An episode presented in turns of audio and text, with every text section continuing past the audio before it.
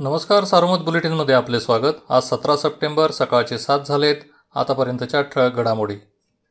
के के range part दोनच्या विस्तारीकरणाचा विषय नगरपासून दिल्लीपर्यंत गाजत असताना आता लष्कराने त्यांच्या हद्दीलगत असलेल्या गावातील बांधकामांना महसूल विभागाने परवानगी देऊ नये असे पत्र नगरच्या प्रांत कार्यालयाला दिले आहे. यामुळे शहर परिसरातील लष्कराच्या हद्दीलगतच्या गावातील बांधकामे काही महिन्यांपासून खोळंबली आहेत. या बांधकामांच्या फाईल्स लष्कराच्या नगर कार्यालयात पाठविण्यात आल्या होत्या.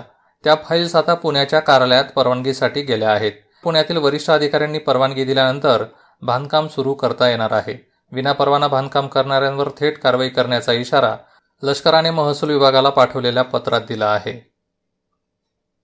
नगर जिल्हा करोनावर मात करत असल्याचे आशादायक चित्र कायम आहे. शुक्रवारी जिल्ह्यात तीनशे सहा बाधित सापडले. आतापर्यंत एकोणपन्नास हजार दोनशे सदोतीस बाधितांनी करोनावर मात केली. करोनातून बरे होण्याचे प्रमाण चौऱ्याण्णव टक्क्यांपर्यंत पोहोचले आहे. सध्या जिल्ह्यात दोन हजार चारशे दोन सक्रिय रुग्ण आहेत. श्रीरामपूर शहरात दर रविवारी असलेला जनता कर्फ्यू मागे घेण्यात आला आहे.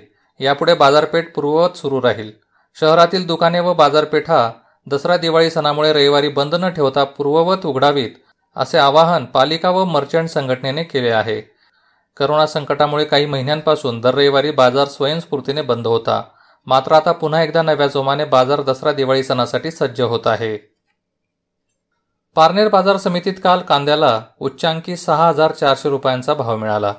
काल दोन हजार एकशे अठ्ठेचाळीस गुन्ह्यांची आवक होती. पहिल्या प्रतीच्या कांद्याला पाच हजार पाचशे ते सहा हजार चारशे दर निघाला. देशांतर्गत कांद्याची मागणी वाढल्याने चांगला दर मिळत आहे. मात्र आता ठराविक शेतकऱ्यांकडेच कांदा शिल्लक आहे.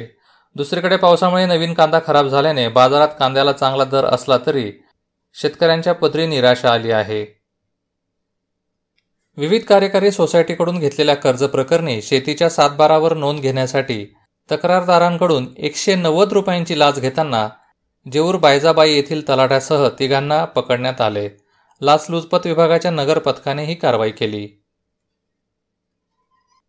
विद्यापीठाच्या पदवी परीक्षांमधील गोंधळ शुक्रवारी पुन्हा समोर आला. ऑनलाईन परीक्षा देणाऱ्या विद्यार्थ्यांना अनेक समस्यांना सामोरे जावे लागले. ठरलेल्या पेपरऐवजी दुसराच पेपर येणे प्रश्नपत्रिकांमध्ये चुका तसेच विद्यापीठाशी संपर्क केल्यानंतरही न मिळालेला प्रतिसाद यामुळे पुन्हा एकदा गोंधळाचे वातावरण होते.